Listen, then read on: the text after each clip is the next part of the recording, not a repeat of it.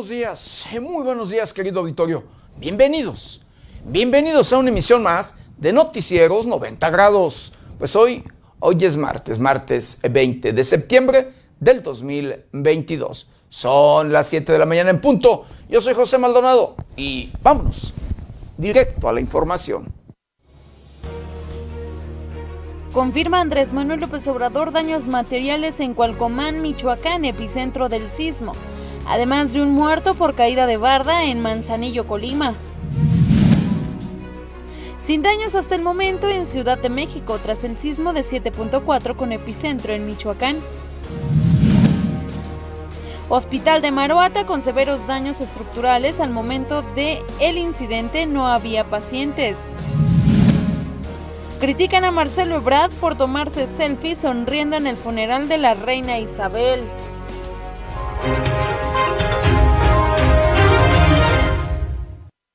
Bienvenidos, bienvenidos a una emisión más de Noticieros 90 grados. Pues sí, hoy, hoy ya es martes, martes 20 de septiembre del 2022. 20 días de este, el noveno mes de este año difícil de este año complicado, de este año preocupante.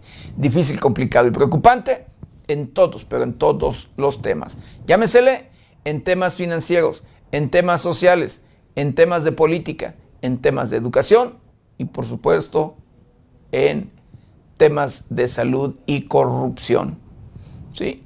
Salud que ha invadido al mundo con este problema sanitario querido auditorio, con este problema del SARS-CoV-2, de esta, de esta enfermedad que se ha convertido en, en pandemia y que de verdad ha causado problemas económicos al resto de países y por supuesto a las familias de todo el mundo, pero que también ha, pues, híjole, arrebatado vidas de millones de seres humanos.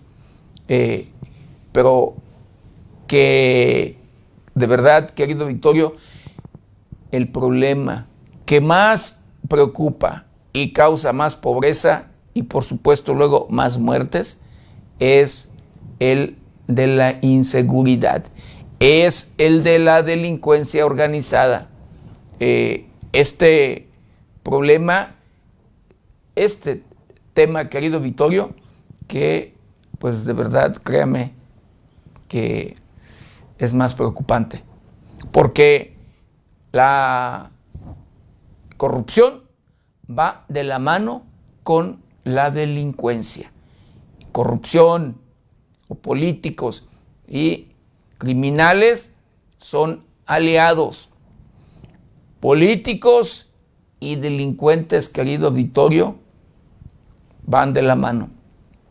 Triste y lamentablemente, pero bueno, desde tiempos electorales hacen compromisos y sí, desde entonces se van empoderando los grupos delincuenciales. Desde entonces, desde esos tiempos, los grupos criminales financian las campañas de aquellos aspirantes a ocupar un puesto de elección popular. Llámesele presidencia municipal, diputación eh, local, federal una senaduría o de gobernador, querido auditorio, cualquier, cualquier puesto de elección popular. Así como usted lo escucha. La delincuencia de aliados con aquellos aspirantes para, pues ellos, tenerlos controlados. Para ellos, sí, poder hacer y deshacer. Y una vez empoderados o sí, con todo y el control, el control en los diferentes lugares, municipios o plazas, como luego le denominan, llevan a cabo sus prácticas delictivas, las, la corrupción, el secuestro y homicidios, entre otros delitos como son el despojo de sus, de sus propiedades, ¿sí? de su patrimonio, o que los llegan a desplazar, así como usted lo escucha, que los llegan a correr de su lugar de origen.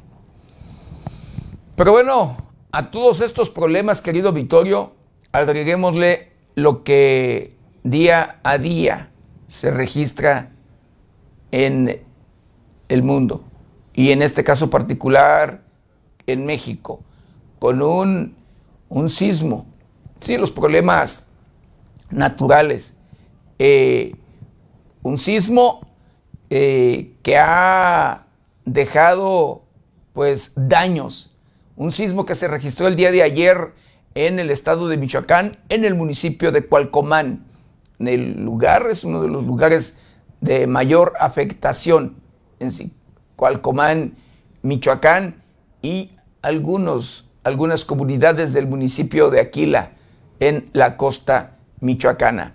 Un sismo que eh, de inicio se conoció, se sabía que había sido de 6.8 grados en la escala de Richter, pero que como fue pasando el tiempo, fue cambiando por allí, pues, este, eh, la, la escala.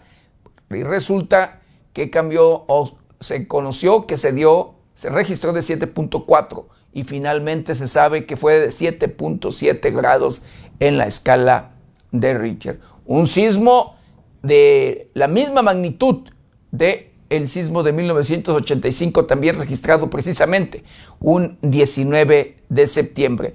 Con este sismo ya son en esta misma fecha cuatro, cuatro temblores que se registran en México. Cuatro temblores registrados, tres temblores registrados en, en esta misma fecha, 19 de septiembre. Eh, y así como usted lo escucha, ya eh, eh, pues hasta pone a pensar qué estará pasando coincidencia o una fecha que ya está pronosticada para que eh, pues tiemble, vaya usted a saber.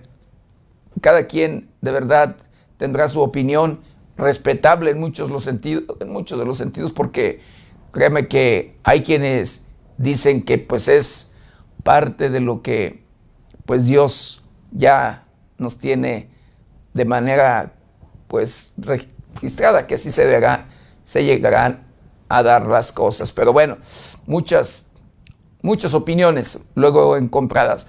Pero un 19 de septiembre, el primer sismo que se registró fue en el año de 1985, eh, valga, en la Ciudad de México, que dejó daños serios en la capital de nuestro país, que arrasó con eh, edificios en la colonia Roma, que arrasó eh, con diferentes daños en las diferentes partes de la capital de nuestro país, que dejó muertes y muertes, eh, que incluso no se conoció, no se dio a conocer el número definitivo de muertos en, de, ese, de ese año, de ese temblor de 1985. Se hablaba de una cifra de 3.000, 1.000, 3.000 y finalmente se eh, decía que más de 20 mil personas habrían perdido la vida en aquel sismo. Pero bueno, un sismo eh, de magnitud también de 7.7 grados en la escala de Richter, si no me equivoco. Así es, y registrado también ese, ese temblor a las 7.19 de la mañana.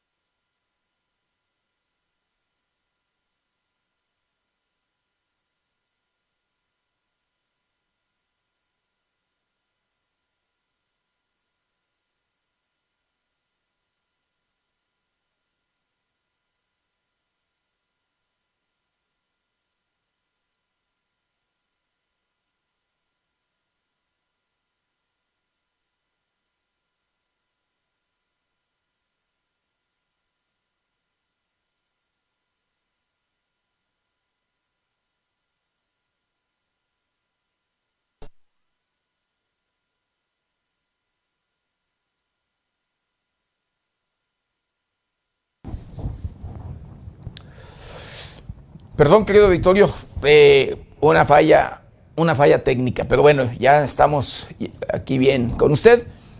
Y pues le decía, el día de ayer se registra este otro sismo, el luego, el luego de que pues se llevara a cabo precisamente un simulacro, simulacro que se lleva eh, año con año, ¿sí?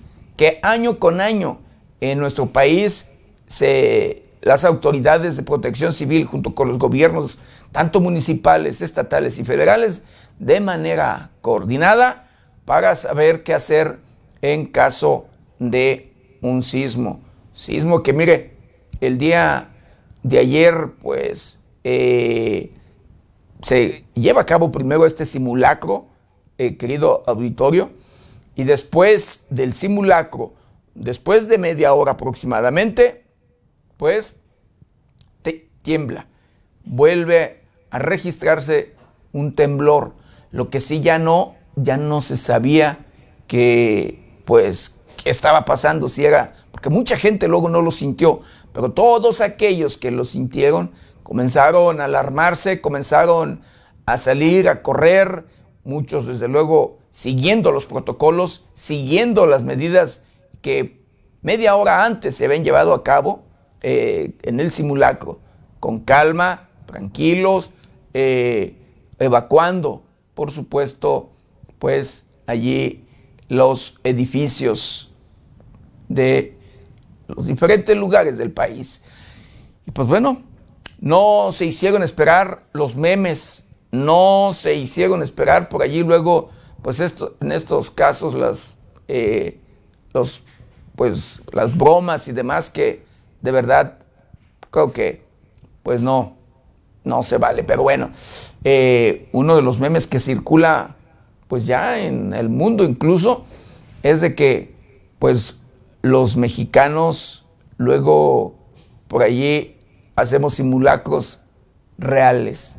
Eh, y todo por el simulacro que se llevó a cabo primero de este del sismo y después, minutos después, como media hora aproximadamente, pues viene el sismo real.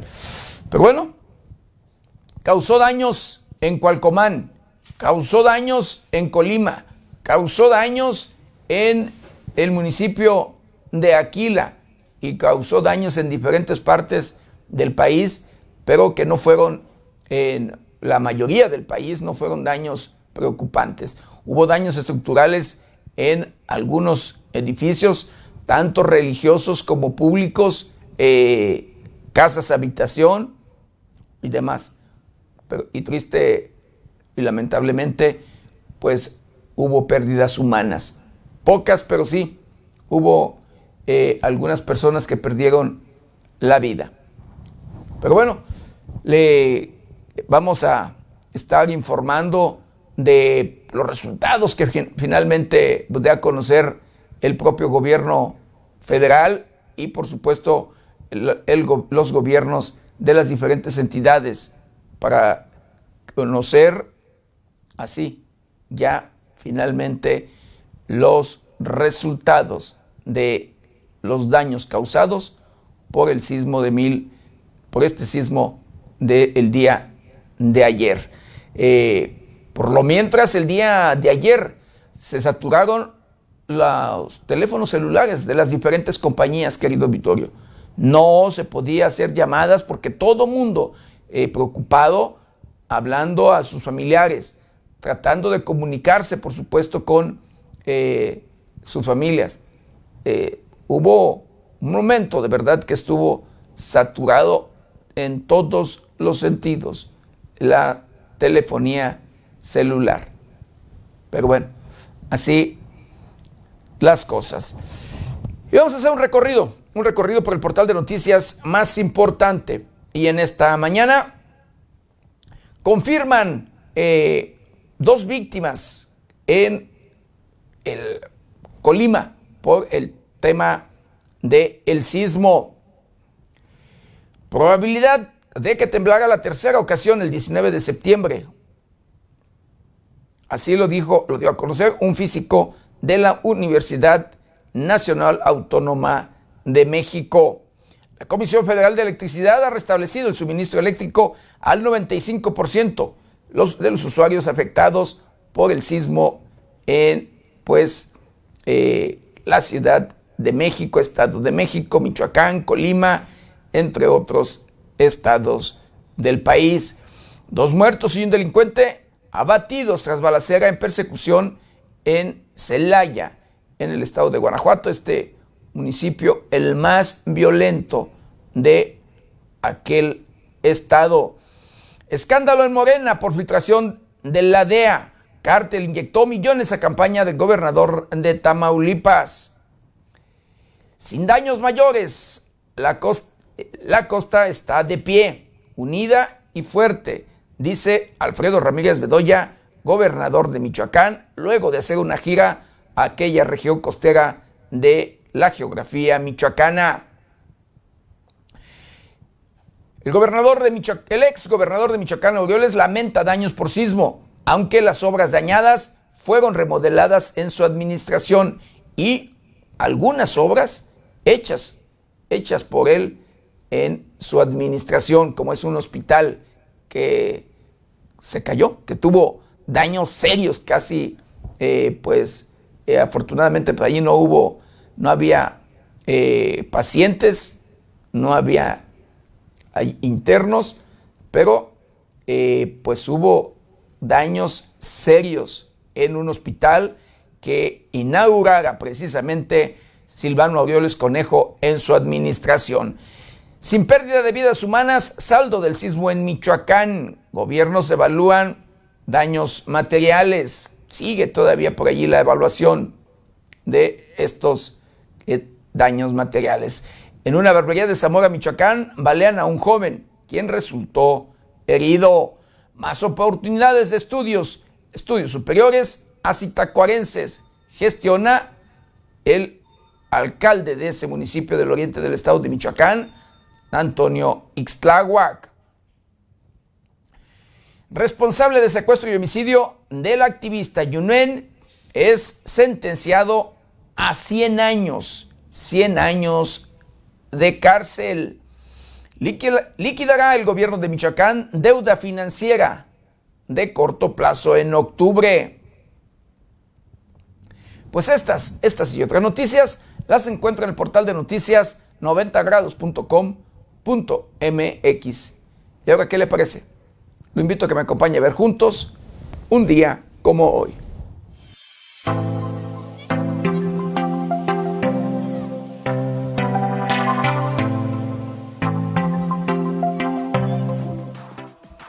Un día como hoy, 20 de septiembre, pero del año de 1870, se funda en la Ciudad de México la Escuela Nacional de Ciegos.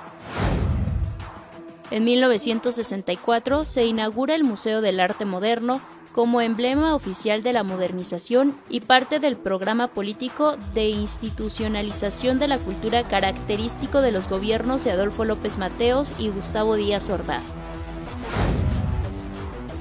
En 1970 muere en la Ciudad de México Arturo Rosenblatt, director del Centro de Investigación y Estudios Avanzados del Instituto Politécnico Nacional. En 1992 se acuerdan relaciones diplomáticas entre México y el Vaticano. Cada 20 de septiembre se celebra el Día Mundial de la Libertad de Expresión del Pensamiento, para conmemorar la brecha de la Porta Pía en Roma, un hecho significativo mediante el cual las fuerzas patrióticas italianas derrotaron a las fuerzas del Vaticano aliadas al Imperio francés. La brecha de Porta Pía es un hecho que aconteció el 20 de septiembre de 1870, protagonizado por las fuerzas garibaldinas y libertarias, derrotando a las fuerzas del Vaticano aliadas al Imperio francés. Significó la caída definitiva del poder temporal del papado y de sus regímenes políticos derecho divino, representativos de un triunfo para las fuerzas democráticas, republicanas y secularizantes del mundo. Por otra parte, constituyó una derrota simbólica del dogmatismo, del oscurantismo y de la esperanza del renacimiento de la luz, representado en el triunfo de la razón y de la libertad del conocimiento.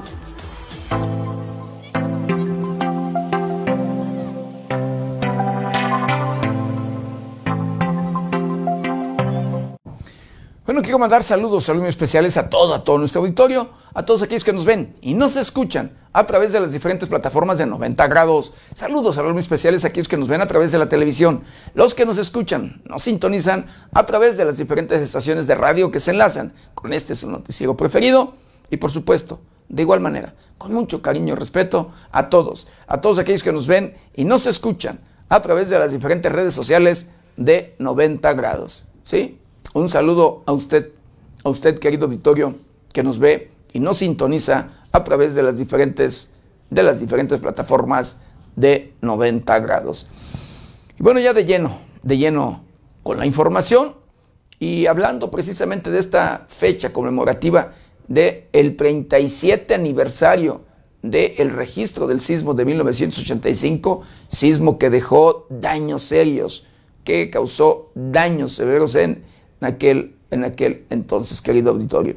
Pues bueno, eh, año, como es costumbre, año con año, las autoridades de todo el país pues llevan a cabo pues actividades precisamente para conmemorar eh, pues este sismo y por supuesto en memoria, en memoria de aquellas personas víctimas de este sismo. El presidente de la República hizo bandera en conmemoración a las víctimas de los sismos del 19 de septiembre. El presidente de México, Andrés Manuel López Obrador, encabezó el izamiento de la bandera nacional en conmemoración a las víctimas de los sismos ocurridos el 19 de septiembre de 1985 y de 2017. Durante la ceremonia, acompañaron al Ejecutivo la jefa de gobierno de la Ciudad de México, Claudia Sheinbaum Pardo, los secretarios de Gobernación, Adán Augusto López Hernández, de la Defensa Nacional, Luis Crescencio Sandoval y de Marina, José Rafael Ojeda Durán. De la Coordinación Nacional de Protección Civil, Laura Velázquez Alzúa, el comandante comandante de la Guardia Nacional, Luis Rodríguez Bucio, y el presidente nacional de la Cruz Roja Mexicana, Fernando Suinaga Cárdenas. Además de elementos del Ejército Nacional, la Armada y los cuerpos de emergencia, quienes entonaron el canto a la bandera. Momentos después, López Obrador activó el mecanismo para el izamiento de la bandera y posteriormente se entonó el himno nacional. Cabe recordar que el 6 de mayo de 1986, el Ejecutivo Federal emitió las bases para el establecimiento del Sistema Nacional de Protección Civil y el Programa de Protección Civil publicado en el Diario de la Federación luego del fuerte sismo que sacudió a la Ciudad de México en el año 1985, se declaró el 19 de septiembre como el Día Nacional de Protección Civil. Con la información de la redacción para 90 grados, Sergio Reinel.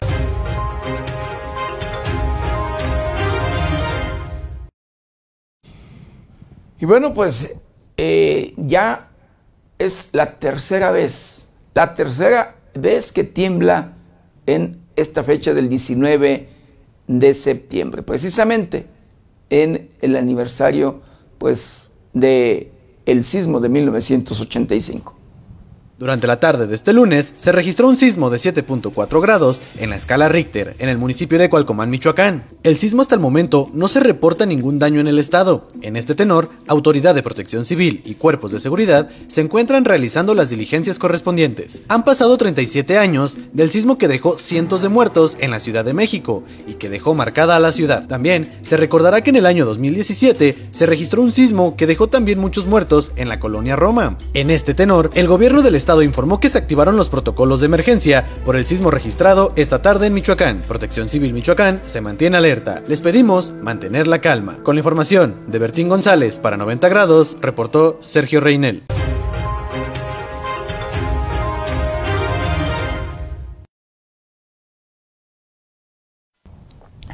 La capital del país, pues bueno, eh, sin daños, sin daños hasta el momento. Así lo dieron a conocer tras el sismo de 7.7 que finalmente pues terminó registrándose.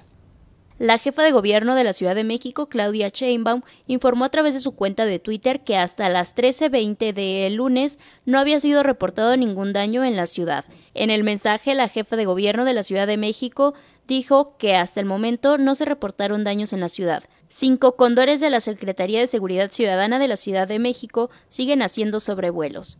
Aunado a esto, también informó que atendieron la emergencia desde el C5, donde el Comité de Emergencia, incluidos la Sedena, la Guardia Nacional, la Secretaría de Seguridad Ciudadana de México, Bomberos de la Ciudad de México y la CEMAR, todos los cuerpos de seguridad y auxilio se encontraron desplegados en la ciudad atendiendo a la ciudadanía.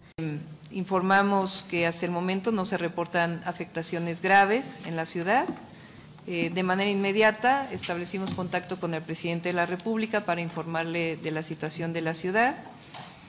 Quiero informarles que el 99.1% de las eh, alertas sísmicas funcionaron adecuadamente, tanto en el simulacro como en el momento del sismo. Con información de la redacción para 90 grados, Jade Hernández.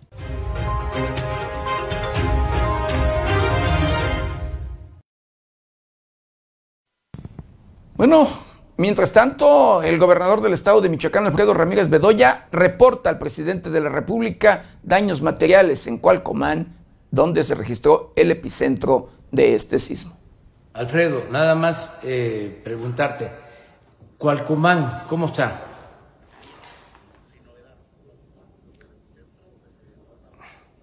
Apatingán y esa zona. A través de sus redes sociales, el presidente de la República, Andrés Manuel López Obrador, informó que sostuvo una llamada telefónica con el gobernador de Michoacán, Alfredo Ramírez Bedoya, para reportar si hubo incidencias luego del sismo registrado este lunes cerca de la una de la tarde. En un video publicado en su cuenta de Twitter, el presidente López Obrador pregunta a Ramírez Bedoya sobre esta situación y cómo se encuentran los municipios de Cualcomán y Apatzingán, así como la región entera, al haber sido Cualcomán el epicentro del sismo, mientras que Bedoya responde que no hay novedad en Apatzingán, mientras que en Cualcomán hay algunos daños materiales. Asimismo, el presidente instruyó al gobernador estar al pendiente para recabar toda la información y brindar auxilio. Finalmente, durante la llamada telefónica, Ramírez Bedoya informó al presidente de la República que ha pedido protección civil estatal y a la Guardia Civil movilizarse a la región para realizar las diligencias correspondientes.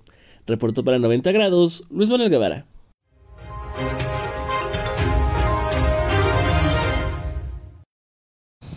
Bueno, el presidente de la República, Andrés Manuel López Obrador, confirma precisamente daños materiales en Cualcomán después de haber hablado con el gobernador del estado de Michoacán, ¿sí? Y un muerto por caída de una barda en Manzanillo, Colima.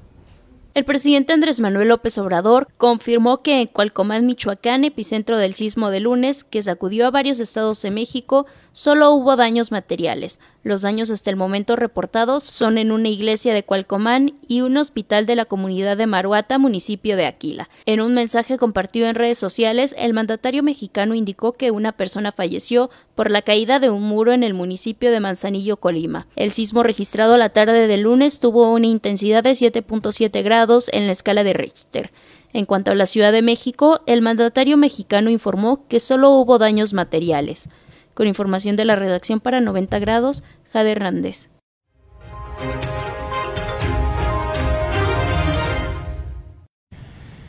Bueno, por su parte, la Comisión Federal de Electricidad pues, se puso a trabajar a marchas forzadas, ¿sí? lo que pues, llevó a restablecer el suministro eléctrico del 68 al 68% de los usuarios afectados por este sismo en los estados de, en los estados de México, Michoacán, Colima, Jalisco y la capital del país. La Comisión Federal de Electricidad, con personal capacitado y suficiente, emprende labores de restablecimiento de suministro eléctrico en la Ciudad de México, Estado de México, Michoacán, Colima y Jalisco. Los datos por estado son Ciudad de México 572.663 usuarios afectados, que se han restablecido al 68%. En el Estado de México se reportan 335.938 usuarios afectados, que se ha restablecido al 52%.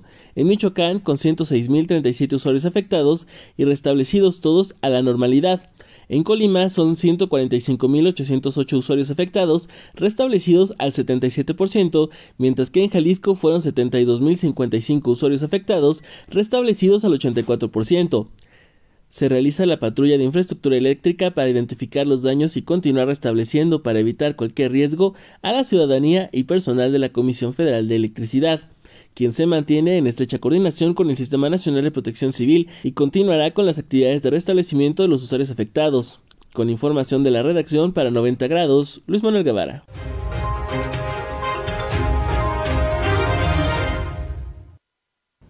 Y el gobernador del estado de Michoacán, Alfredo Ramírez Bedoya, informa, da a conocer que eh, hasta el momento sin vidas, sin pérdidas humanas en Michoacán. El gobernador de Michoacán, Alfredo Ramírez Bedoya, informó a través de sus redes sociales que hasta el momento no se tiene reporte de pérdidas humanas a causa del sismo registrado este lunes a las 13 horas con 5 minutos con epicentro en Cualcomán, Michoacán. Fue a través de un video que el mandatario señaló que mantuvo comunicación con la presidenta municipal de Cualcomán, María Abdula Esquila Colín quien confirmó que solo hay daños materiales. Además, expuso que ya realizan inspecciones en Aquila, Chinicuila, Coahuayana, la zona de Apatzingán, Uruapan y Morelia, a través de la Secretaría de Gobierno y Protección Civil. Reportó para 90 grados Luis Manuel Guevara.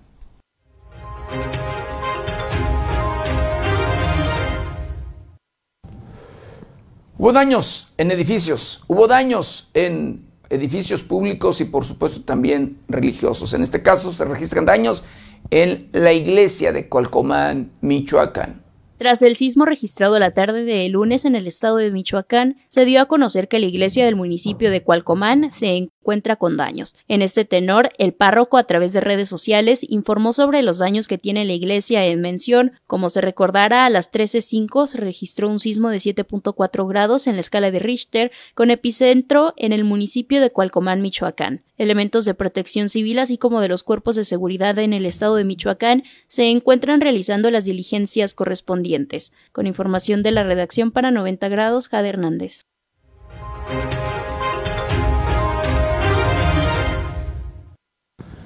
Y sí, luego de los daños registrados en esta iglesia, cierran su paso, cierran las puertas de esta iglesia y mercado allí en Cualcomán, en donde fue o se registró el epicentro de este sismo. Las instalaciones de la Iglesia de Santiago Apóstol y el Mercado Municipal de Cualcomán son algunos de los espacios donde se cerró el paso debido a los daños estructurales que sufrieron a consecuencia del sismo de 7.7 grados Richter, informó Rafael Saucedo Santana, síndico de la demarcación en cuanto a daños en viviendas de la cabecera municipal, indicó que continúan con el recorrido de la zona para valorar qué casas deben ser desalojadas. Agregó que se habilitarán dos albergues, uno de ellos en la zona centro de la localidad, y las personas que gusten puedan trasladarse a los refugios. Hasta el momento son tres las viviendas que han sido desalojadas en la cabecera municipal de Cualcomán, informó para 90 grados Amanda Bautista Rodríguez.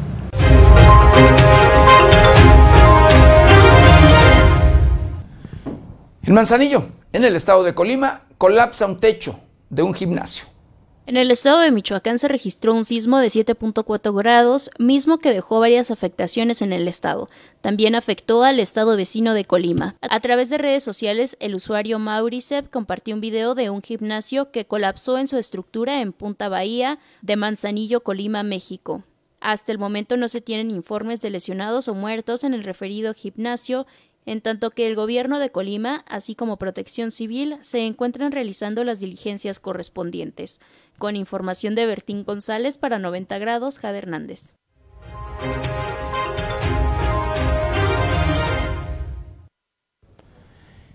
En el municipio terracalenteño de Apatzingán, sí, en el estado de Michoacán, una clínica, la clínica del ISTE de ese lugar, eh, pues apareció, resultó con daños severos.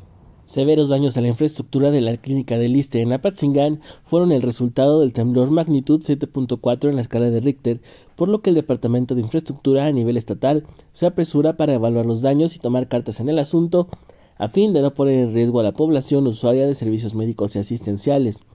Al frente del edificio se observan enormes grietas, en el interior también se aprecian grietas, en el área de medicina preventiva, pasillos de rayos X y laboratorio, caída de canceles y plafones, entre otros daños en cuya evaluación ya se está trabajando.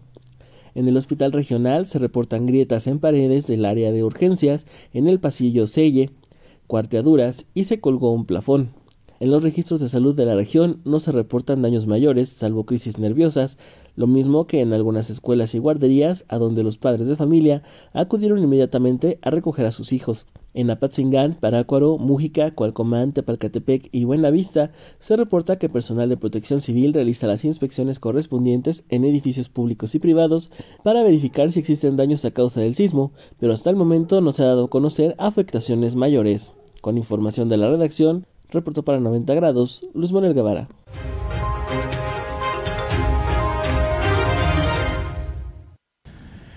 Bueno, y un hospital, sí, un hospital en la zona costera ubicado en la comunidad de Maruata resultó con severos daños también allí estructurales. Al momento del incidente no había pacientes. Tras el sismo de 7.4 en la escala de Richter con epicentro en el municipio de Cualcomán del estado de Michoacán, registrado el lunes 19 de septiembre, el hospital de Maruata tuvo severos daños estructurales. La Secretaría de Salud en Michoacán informó que al momento del accidente no habían pacientes internados, por lo que no se tuvo la necesidad de realizar ningún traslado. Señalaron que de llegarse a necesitar servicios se mantendrán disponibles y en operación el Hospital Integral de Coahuayana y sin daños estructurales. Señalaron que al momento del temblor el Hospital de Maruata solo contaba con tres pacientes en consulta externa, mismos que fueron atendidos y ya están en su vivienda. Con información de la redacción para 90 grados, Jade Hernández.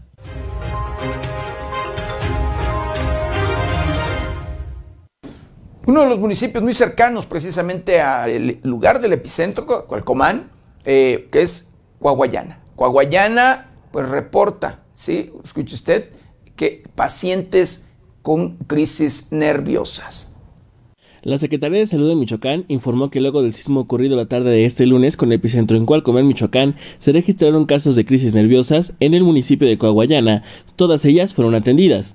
A través del Departamento de Comunicación Social de la Secretaría de Salud se confirmó que aunque hay hospitales y algunos centros de salud que presentan afectaciones, no hay ningún paciente afectado ni se registraron defunciones por esta causa. Además se comentó que no hay personal médico o de enfermería herido o afectado. Asimismo, la Secretaría de Salud comunicó que las clínicas del ISTE en Uruapan y Apatzingán por el momento no atienden consultas externas por el daño que sufrieron en su infraestructura. De ser necesario, la Secretaría de Salud recibirá a los pacientes que así lo requieran para no comprometer la atención de los derechohabientes. Reportó para 90 grados Luis Manuel Guevara.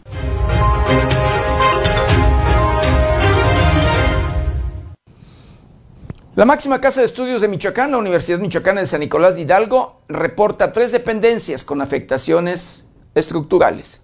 De sus 44 dependencias, hasta el momento se han reportado daños solo en tres departamentos en la Universidad Michoacana de San Nicolás de Hidalgo, tras el sismo ocurrido la tarde de este lunes, informó Julio Vargas, coordinador de planeación. En conferencia de prensa se informó que hasta el momento continúa la evaluación de daños de la que dependerá la decisión de suspender o no actividades en estas tres dependencias. Se trata de la Facultad de Enfermería y Salud Pública, el Instituto de Física y Matemáticas, así como la Facultad de Químico Farmacobiología. En el caso de la Facultad de Enfermería se reportaron fisuras, en el instituto hubo fisuras verticales y en Químico Farmacobiología se incrementó el deterioro de una barda que ya reportaba daños. En el resto de dependencias el reporte es favorable. Vargas comentó que continúa la evaluación de edificios históricos como el Colegio de San Nicolás, donde hay deterioro de vigas, aunque es una situación ajena al sismo. Puntualizó que este tipo de instalaciones son espacios muy sólidos en los que se colabora para su mantenimiento con el Instituto Nacional de Antropología e Historia. Reportó para 90 grados Luis Manuel Guevara.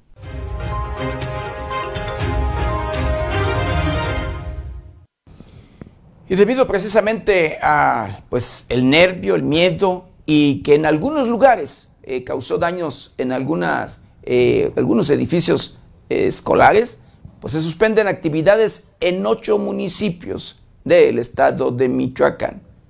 En los municipios de Cualcomán, Aquila, Chinicuila, Arteaga, Aguililla, Apachingán, Tumpiscateo y Tepalcatepec se suspenderán las actividades escolares de este 19 y 20 de septiembre. A través de un oficio firmado por Yaravía Ávila González, secretaria de Educación en Michoacán, se informó de la determinación como medida de prevención ante posibles réplicas del sismo reportado este lunes con magnitud de 7.7 grados en escala Richter con epicentro en Cualcomán. Autoridades de la Secretaría de Educación en el Estado solicitaron a sus directivos y docentes de la entidad realizar las inspecciones pertinentes de sus planteles con la finalidad de detectar o descartar daños estructurales. En instituciones académicas como el Colegio de Estudios Científicos y Tecnológicos del Estado de Michoacán informaron que hasta el momento son tres los planteles donde se registraron daños estructurales, entre los que se encuentran las unidades de San Nicolás Obispo, Tenencia de Morelia, y Las Yeguas, municipio de Parácoro informó para 90 grados Amanda Bautista Rodríguez.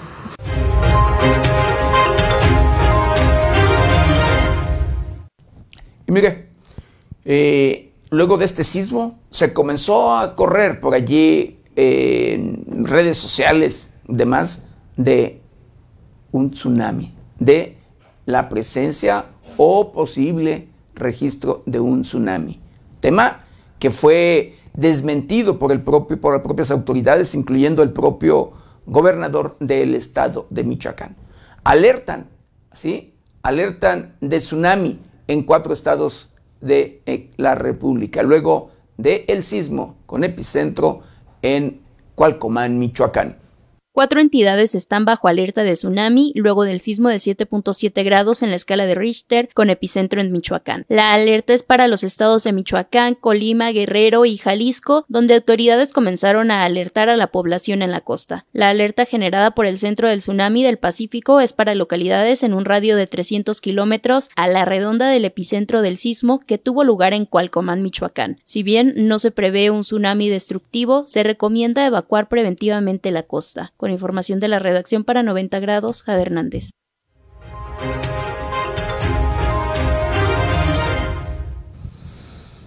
Y bueno, de acuerdo a Protección Civil del Estado de Michoacán, la entidad está en riesgo por no contar con una red sísmica.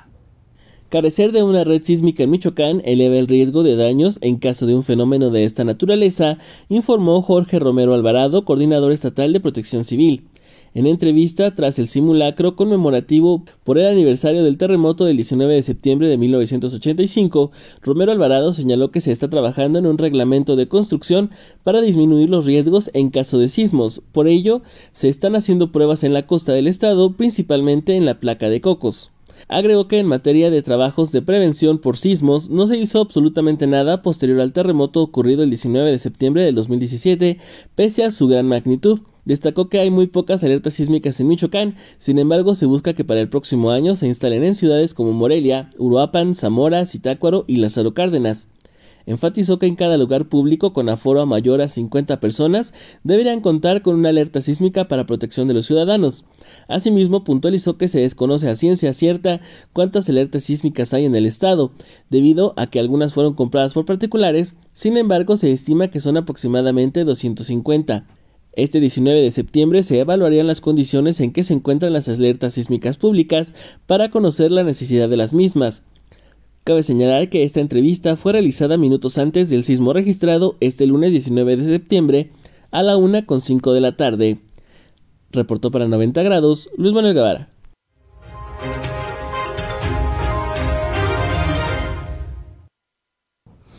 Pues sí, eh, este tema de la alerta sísmica, querido auditorio, no es nada más en Michoacán. La falta de esta alerta sísmica es en la mayoría del país.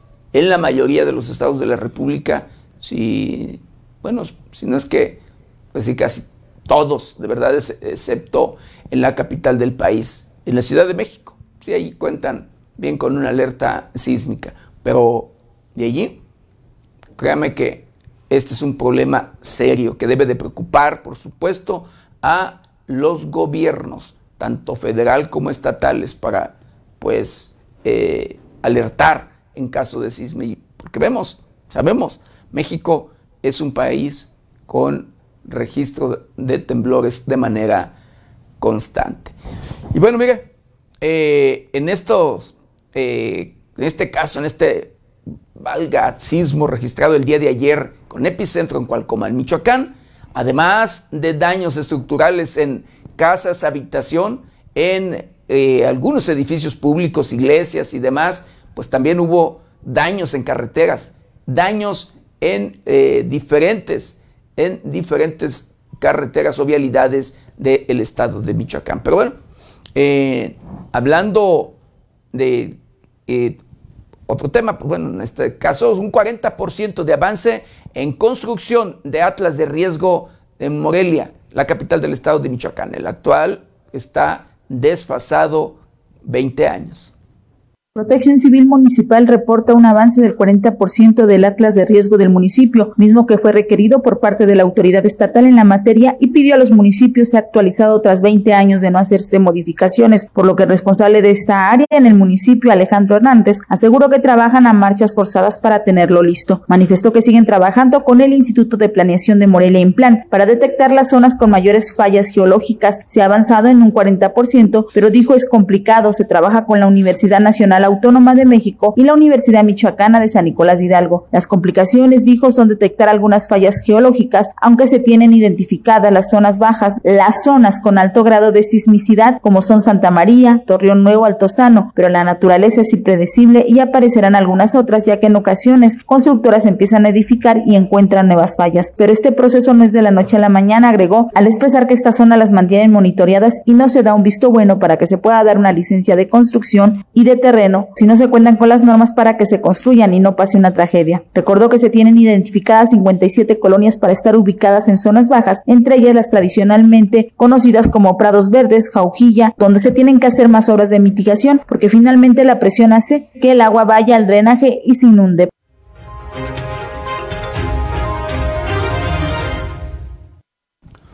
Sí, por su parte, el alcalde de la capital del estado de Michoacán, Alfonso Martínez Alcázar, pide a modelianos calma y reportar daños al 911. El presidente municipal de Morelia, Alfonso Martínez Alcázar, informó que tras el sismo que registró en Michoacán con epicentro en Cualcomán en la escala de 7.7 de Richter, se instruyó a la Protección Civil Municipal evaluar los daños. El alcalde de Morelia aclaró que en estos momentos no existe ningún daño que lamentar y pidió a la población mantener la calma para evitar generar un estado de psicosis colectiva, por lo que los cuerpos de protección civil se han movilizado.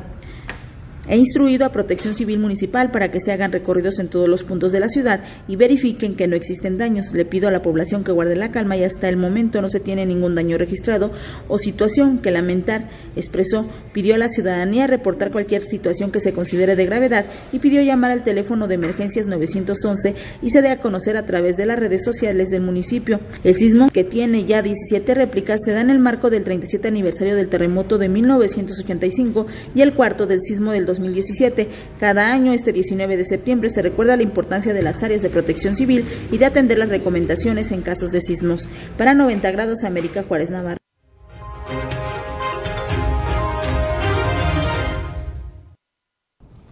Bueno, donde también hubo pues problemas por naturaleza, en este caso eh, por un tifón, fue en el pues Japón. Un tifón denominado Nanmadol deja al menos dos personas muertas y una decena de heridos. La cadena de radiotelevisión pública NHK informó que el tifón Nanmadol dejó a su paso por la isla de Kyushu, ubicada en el sureste de Japón, dos muertos y una docena de heridos, además de unas 300.000 viviendas sin electricidad. Por su parte, el primer ministro nipón Fumio Kishida pospuso un día su viaje a Nueva York para reunirse con varios líderes con el fin de poder supervisar la situación con respecto a la evolución del tifón. Quiero que cada ministro reduzca los daños en la medida de lo posible y haga todo lo posible para garantizar la seguridad de la población, así como que cooperen estrechamente con los gobiernos locales en la zona de la catástrofe, dijo el primer ministro durante una reunión con su gabinete. Las autoridades recomiendan a los habitantes de las zonas más afectadas, especialmente en Kyushu, que se resguarden en sitios seguros, elevados sobre el terreno, de construcción sólida y alejados de barrancos. Piden que se dirijan a centros de evacuación. Se espera que el tifón traiga hasta 400 milímetros de lluvia a la región de Tokai en el centro de Japón, 300 a la región de Kanto Koshin en el oeste y este del país y 250 en Shikoku en las próximas horas. Con información de la redacción para 90 grados, reportó Paulina Martínez.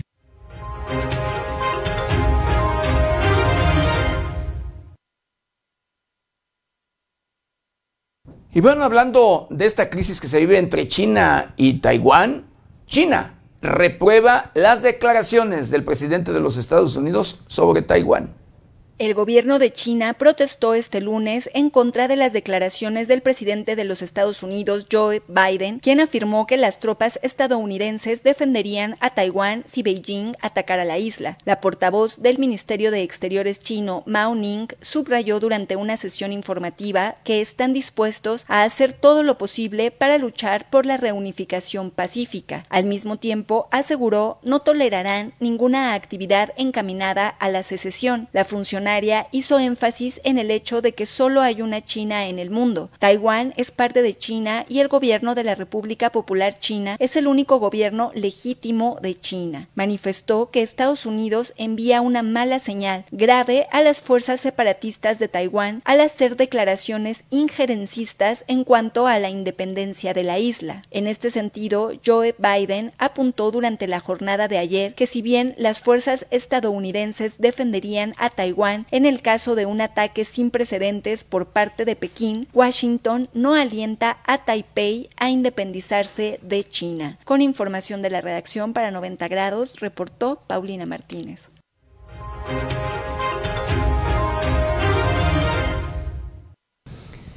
Bueno, y hablando del tema del narcotráfico y del combate a este, querido Victorio, Estados Unidos destina un 11.6% de lo que, de lo que genera el narcotráfico en este, pues bueno, en su país para el combate a las drogas. Pero a mí desde lo, desde mi muy eh, personal punto de vista, querido auditorio, pues es poco, es poco de verdad lo que eh, se destina, porque además, de verdad, Estados Unidos es el país, principal país del mundo consumidor de drogas y al mismo tiempo, pues, eh, de venta de armas. Pero bueno, en otro tema. Critican a Marcelo Ebrard por tomarse una selfie sonriendo en funeral de la reina Isabel II. El secretario de Relaciones Exteriores de México, Marcelo Ebrard Casaubon, fue criticado a nivel internacional por tomarse y compartir una fotografía durante su asistencia al funeral de la reina Isabel II de Reino Unido. La fotografía fue subida por Ebrard el lunes en sus asistencias como representante de México al funeral de la reina en la capilla de San Jorge en el Palacio de Windsor, Inglaterra. En el funeral de Estado de Su Majestad, la reina Isabel II, escribió Ebrard en una publicación en sus redes sociales, acompañada de una fotografía de él con su esposa, con una mueca de risa en la cara. La fotografía fue criticada duramente por usuarios de las redes sociales, tanto en México como a nivel internacional, llamando además la atención de la prensa en Europa. Al funeral de la reina asistieron mandatarios como Joe Biden, presidente de Estados Unidos, Jair Bolsonaro, mandatario de Brasil, Justin Trudeau, primer ministro de Canadá, entre otros. Con información de la redacción informó para 90 grados Alejandro Frausto.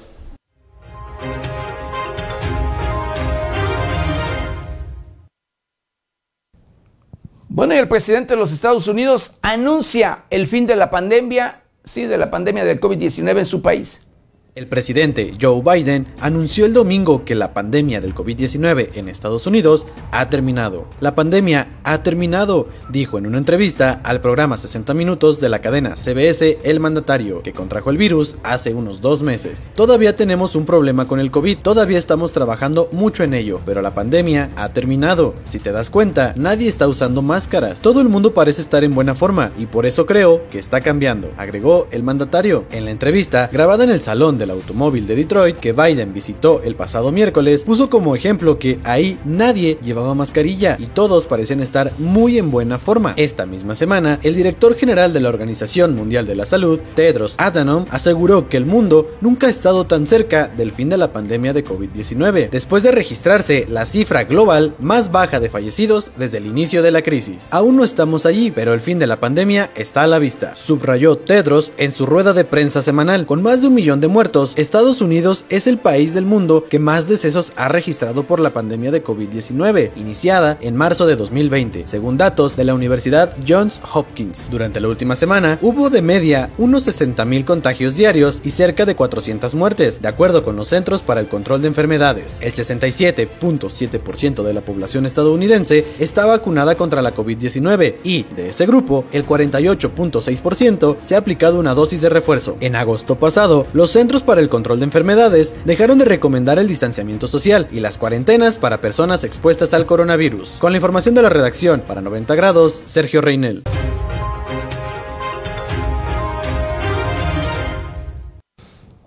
Y hablando precisamente de este enemigo mundial y de su combate en sí, en Michoacán se han aplicado 52 millones de pesos, sí, que ya han sido ejercidos en acciones contención contra el COVID-19.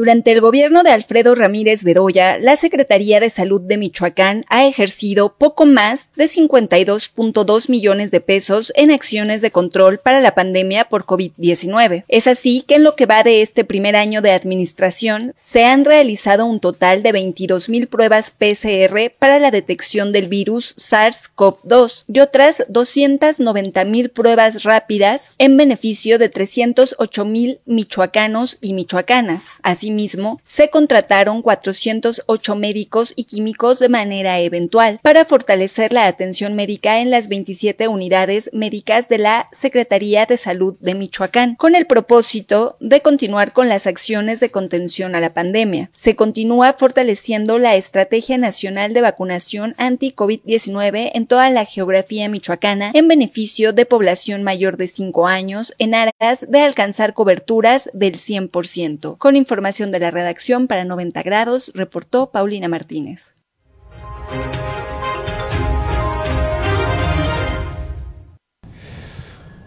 Bueno, el presidente de la capital michoacana, Alfonso Martínez Alcázar, reitera, ¿sí?, que se debe retirar el cubrebocas. El presidente municipal Alfonso Martínez Alcázar reiteró su postura a favor de retirar el uso de cubrebocas por varias razones. La primera es que ya no será un experimento, sino que las estadísticas muestran que han disminuido los casos de COVID-19 en el mundo, por lo que el tema ya lo planteó ante el gobernador de Michoacán, Alfredo Ramírez Bedoya. En entrevista dijo que en otros países ya no se usa el cubrebocas, ya que la vacuna está haciendo su trabajo y aquí mismo en el país por ejemplo, Jalisco tiene aproximadamente cinco meses sin cubrebocas y la última ola la pasaron ya sin este. Y las estadísticas de los estados que ya lo quitaron fueron muy similares y no hay variación, agregó. Indicó que en base a la tendencia internacional y los estados que llevan la ventaja de varios meses que quitaron el cubrebocas, ya se vio que la tendencia es muy similar de casos a la baja. En el caso de las escuelas, dijo, lo traen porque es obligatorio, pero conviven en el recreo, comparten el lunch, se abrazan, corren, juegan y no hay forma de impedir que haya contacto cuando están todos en clase.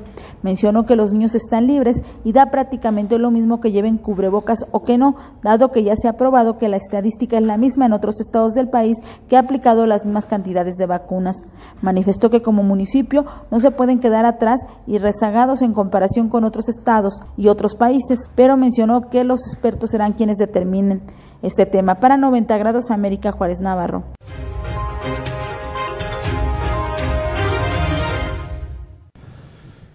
Bueno, y en otro tema, hablando de violencia, hablando de inseguridad, de verdad, híjole, el imparable, la imparable violencia en México, en nuestro país. Triste y lamentablemente, pero escuche usted, en el puerto de Acapulco, en el estado de Guerrero, este lugar turístico, de los más conocidos incluso en el mundo, Acapulco Guerrero. Asesinan a dos mujeres y llegan, ¿sí? A un bebé. Un ataque armado dejó a dos mujeres sin vida, mientras que un bebé resultó herido la noche de este domingo en la colonia Ampliación La Mica del puerto de Acapulco en el estado de Guerrero. Los primeros reportes señalan que los hechos se registraron aproximadamente a las 20 horas del domingo en una tienda ubicada entre las calles Cacahuate y Los Limones de la referida colonia. Luego de que alertaran a las autoridades sobre detonaciones por arma de fuego, elementos municipales arribaron al lugar y localizaron a las víctimas tendidas sobre una banqueta, dos mujeres hasta el momento sin identificar y de aproximadamente 20 a 30 años de edad. Presentaban heridas por proyectil de arma de fuego en diferentes partes del cuerpo. Ante esto, procedieron a cordonar la zona en espera del servicio médico forense para el traslado de los cuerpos. Además, autoridades localizaron a un menor de edad herido, mismo que fue trasladado a un hospital por paramédicos. Se supo que es hijo de una de las víctimas, quien lo llevaba entre sus brazos al momento del ataque. Con la información de la redacción para 90 grados, Sergio Reinel.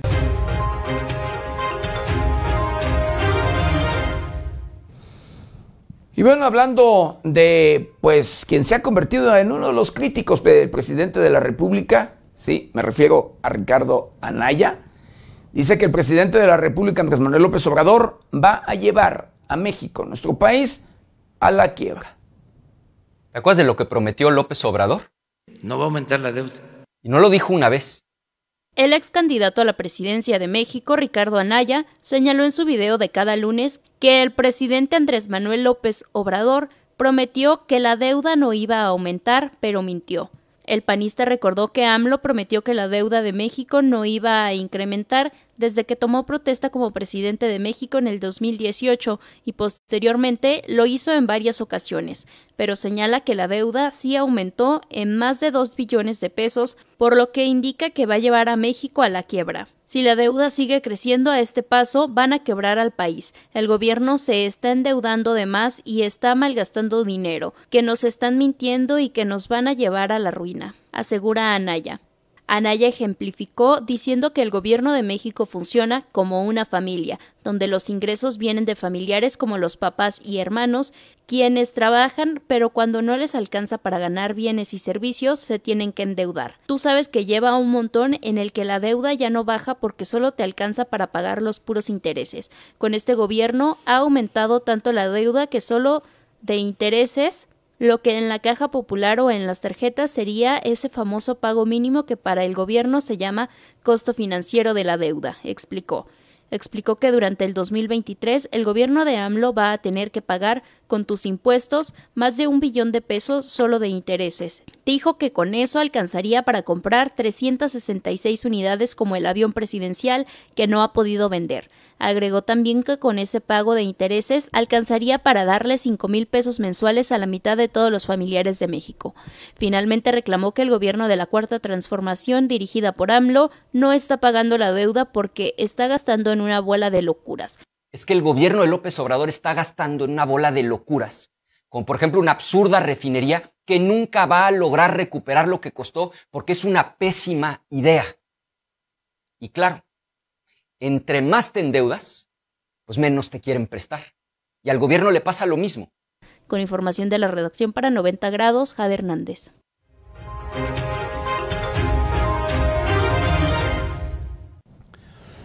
Bueno, y hablando del el tema eh, de Rusia, querido auditorio, el presidente de la República, Andrés Manuel López Obrador, afirma que distorsionaron su propuesta, sí, la propuesta de tregua para ponerlo del lado de Rusia.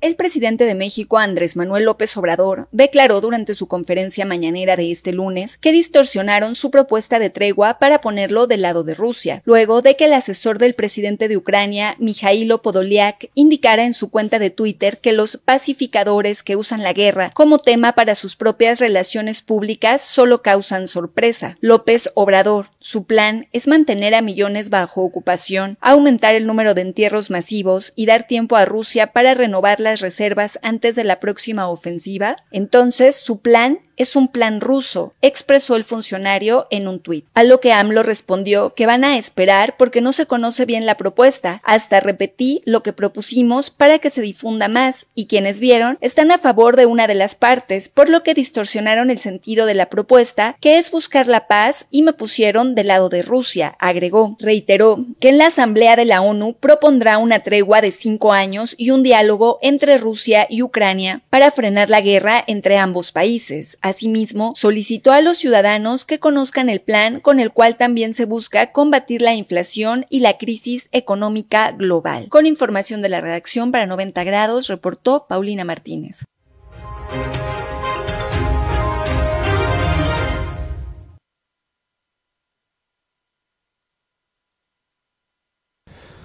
Bueno, y el mismo presidente de la República, Andrés Manuel López Obrador, descarta repatriar los restos de Porfirio Díaz.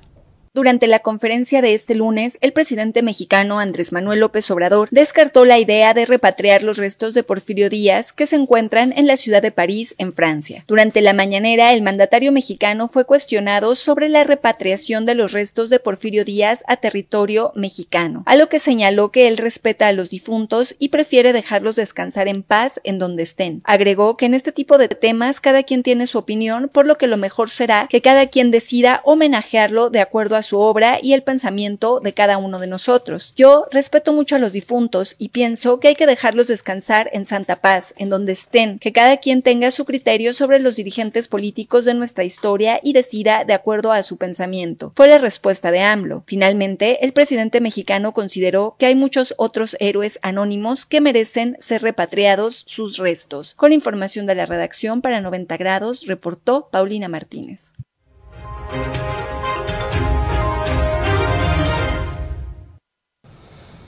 Bueno, yo no sé qué opine usted sobre el siguiente tema, pero escuche usted.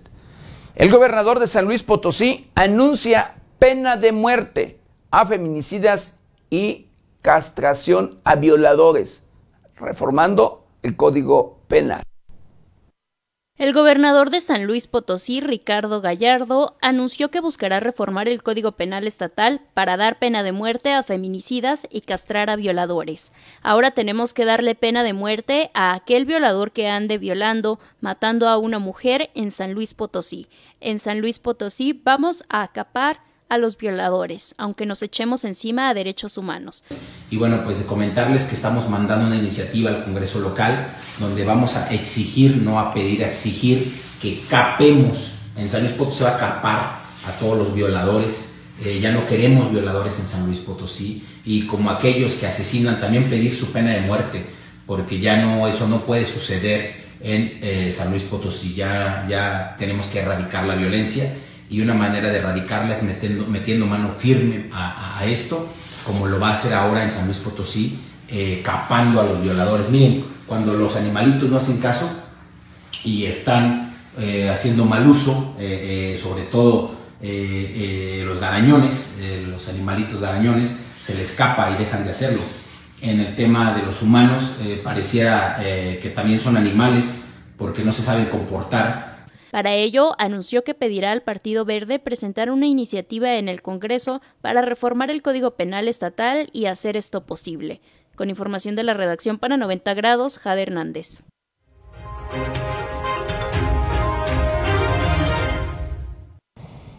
Bueno, escuche, usted, bueno, yo no sé su opinión, pero bueno, ese tema es interesante, imagínese usted. Y en otro tema también de interés, también interesante, la Secretaría de Educación, sí, la Secretaría de Educación Pública, pues da a conocer cómo funcionaba el cártel o grupos criminales o el cártel de la venta de plazas educativas.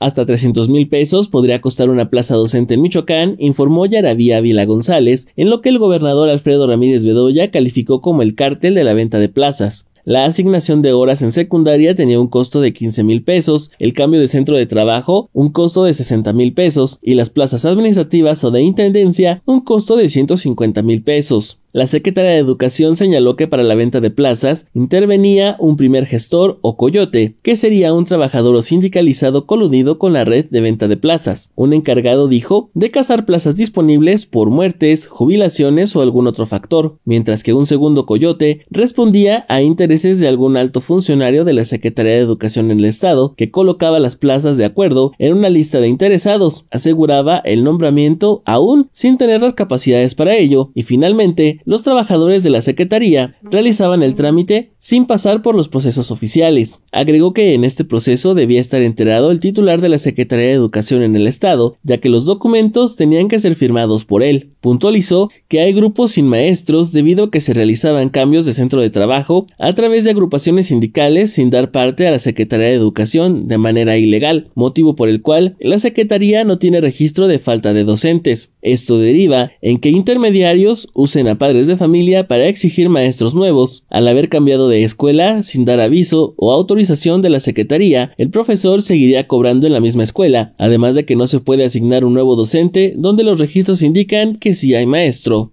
Reportó para 90 grados Luis Manuel Guevara.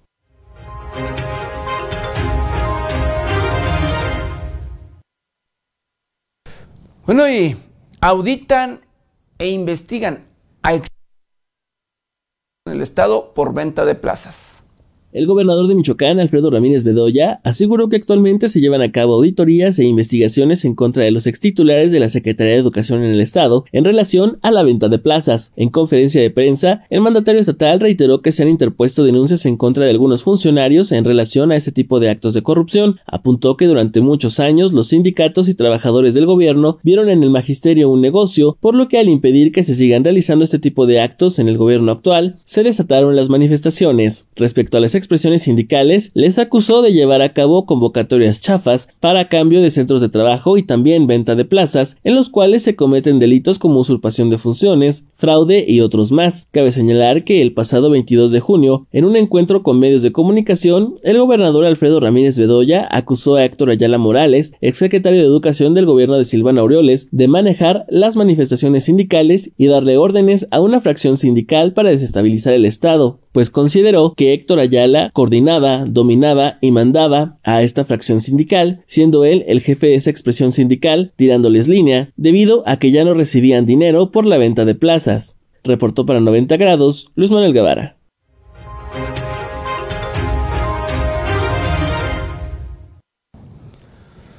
Bueno, y hablando de otro tema, de precisamente de la propuesta de que el ejército continúe en las calles. Monreal afirma que siguen las negociaciones en torno a la propuesta del PRI sobre el ejército.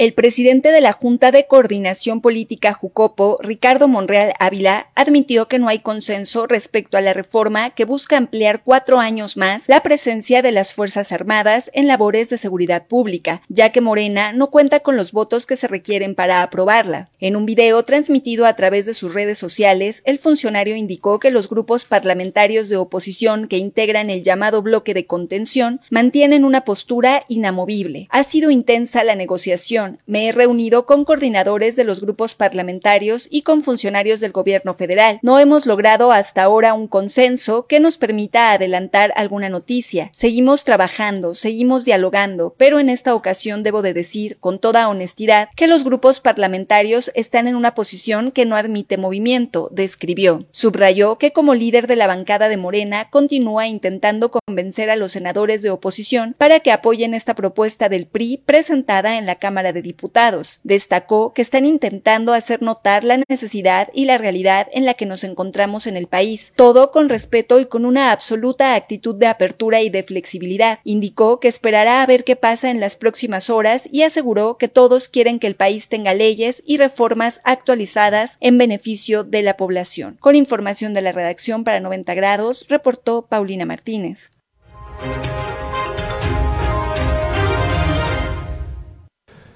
Y bueno, hablando de este otro tema imparable, de este otro delito de verdad, de tráfico de personas, de migrantes de, y demás, que pone en riesgo la vida del el resto de migrantes, rescatan a 14 migrantes que viajaban en un tractocamión en el estado de Tabasco. La Guardia Nacional encontró y rescató a 14 migrantes que viajaban hacinados en la cabina de un tractocamión en la carretera Coatzacoalcos, Villahermosa, en Cárdenas, Tabasco. El organismo informó que se encontraban realizando patrullajes preventivos y de seguridad en el kilómetro 125 más 500 de la carretera antecitada cuando observaron un tractocamión que circulaba por el carril de baja velocidad que intempestivamente cambió de carril incumpliendo las reglas de tránsito, por lo que le pidieron que se detuviera para aplicarle una infracción y revisar la unidad. Los agentes solicitaron la documentación al chofer e inspeccionaron el vehículo, en el cual se transportaban plátanos. No obstante, al revisar el camarote de la cabina, se encontraron con 14 migrantes a los cuales se les proporcionó agua y asistencia médica. El chofer y su acompañante fueron detenidos. Entre los migrantes se encontraban personas provenientes de Cuba, El Salvador, Guatemala y Honduras, y fueron trasladados a una estación Migratoria del Instituto Nacional de Migración para realizar las gestiones correspondientes y establecer su situación jurídica en el país. Con información de la redacción para 90 grados, reportó Paulina Martínez.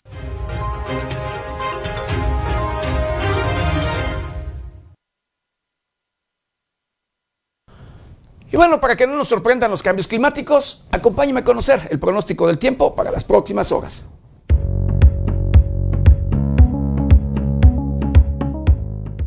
El Servicio Meteorológico Nacional de la Conagua le informa el pronóstico del tiempo.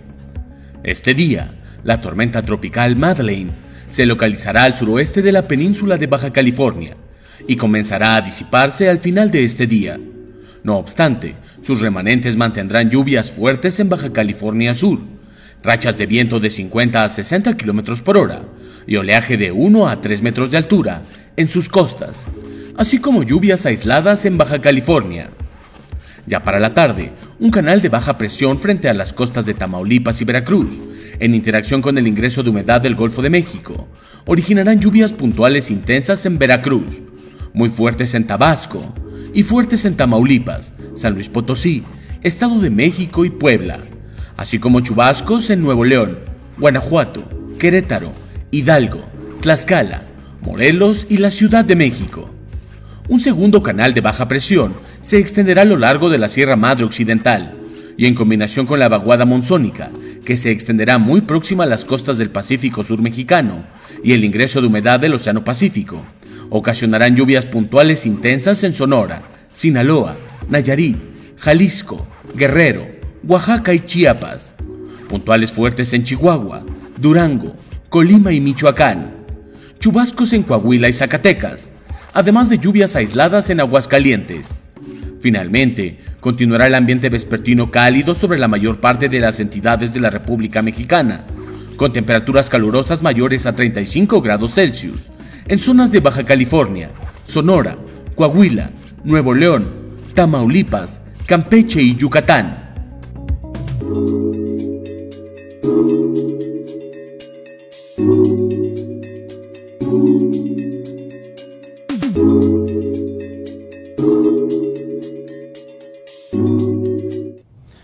Pues hemos llegado, hemos llegado al final de una emisión más de Noticieros 90 grados. No sin antes quiero agradecerle de verdad infinitamente el que nos hayan acompañado en este su noticiero preferido. De igual manera, el que nos ayuden, nos ayuden a compartirlo para llegar a todos los rincones del planeta. Yo lo espero mañana, mañana ya miércoles, de 7 a 8 de la mañana, nuestra querida compañera Berenice Suárez, de 8 a 9 de la noche. Y recuerde, lávese las manos constantemente con agua y jabón. Utilice gel antibacterial, cubrebocas, careta de ser posible. Guarde su distancia. Cuídese y cuide a los suyos. Yo soy José Maldonado. ¿Está usted bien informado?